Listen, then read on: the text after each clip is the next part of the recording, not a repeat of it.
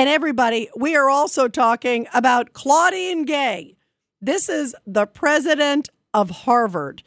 And this is the former one because remember, she resigned this week. She's still making $900,000 salary, uh, which is a nice amount. I would say that's a good chunk.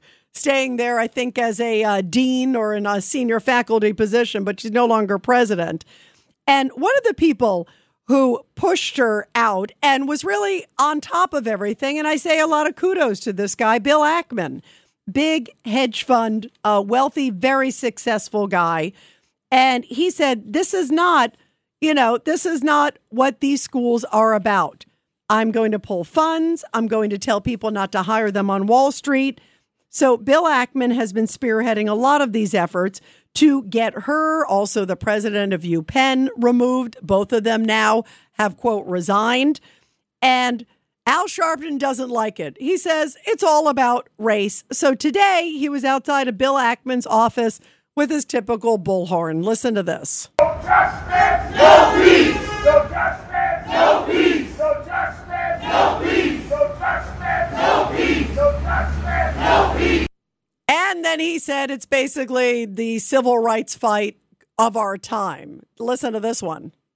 We were able to end affirmative action. This is a war on civil rights.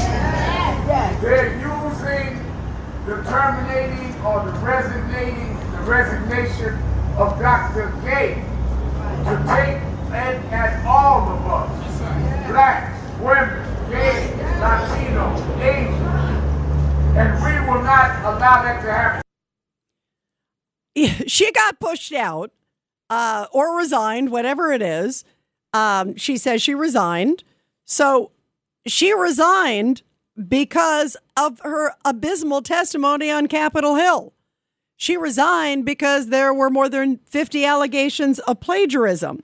And then in an op ed today, she says that her testimony on Capitol Hill is really a case of where she fell into a planned trap uh, focused on racial stereotypes because she's the first African American president of Harvard, not any sort of self accountability. She did nothing wrong. It's society wronged her.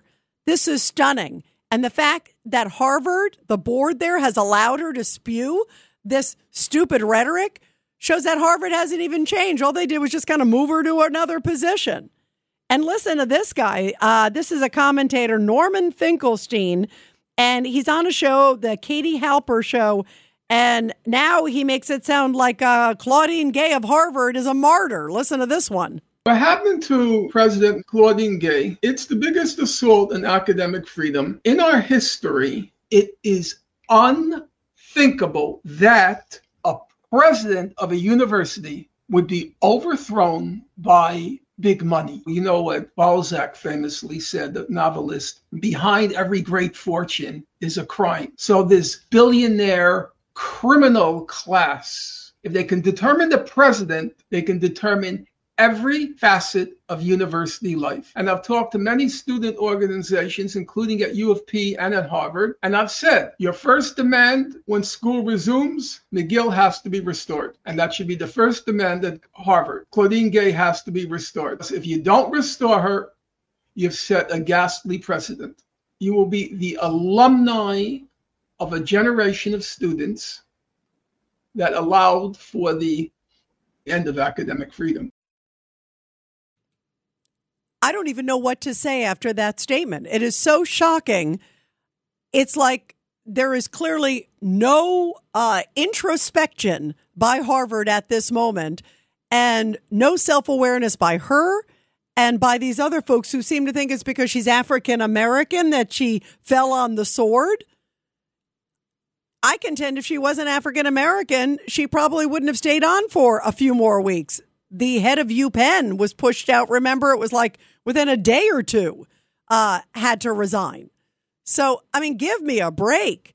This is a bunch of hogwash. And how sad is that? Just not for, you know, for the statement in and of itself, but it shows that Harvard and Claudine Gay supporters uh, haven't learned anything from what happened since she testified on Capitol Hill and hasn't apologized to any of the Jewish students, even on campus.